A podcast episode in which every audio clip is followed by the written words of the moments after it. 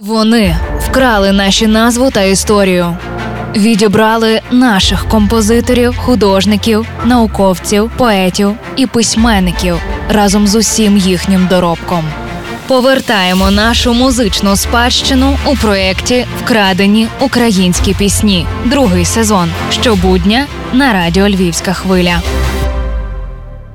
Сьогоднішній випуск для аграріїв, точніше для всіх, хто любить рідну землю, своє поле і город біля хати, тобто для усіх українців. Раз, два, три, четыре, пять Не устанем повторять Наш солдат идет вперед Защищает свой народ Наш солдат России сын Смелый и непобедимый Ви запитаєте, а де ж город?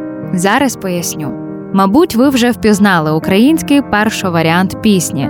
Так, це композиція Маші Кондратенко Ванька Встанька, яку співачка написала, як стверджує, для підняття бойового духу наших солдатів.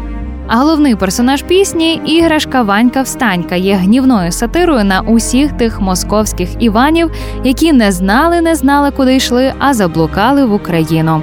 Тому єдине, що їм можна порадити, це власноруч віднайти собі чорні пакети. Однак українці не могли б називатися нащадками давніх землеробських культур, якби навіть у коментарях до відеоплагіату не з'явилися репліки на кшталт Ваш солдат идет вперед, удобрять наш огород. Отож, як ви вже зрозуміли, садок вишневий і хрущі над вишнями базові речі для справжнього українця. А москалі можуть втішатися хіба тим, що і українську, і російську версії цієї пісні справді присвячено їм.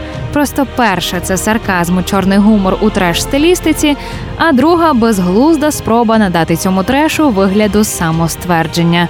Але слухаємо українське. Ой, ми бачимо ще сльозки, страшно вам, аж гай шумить,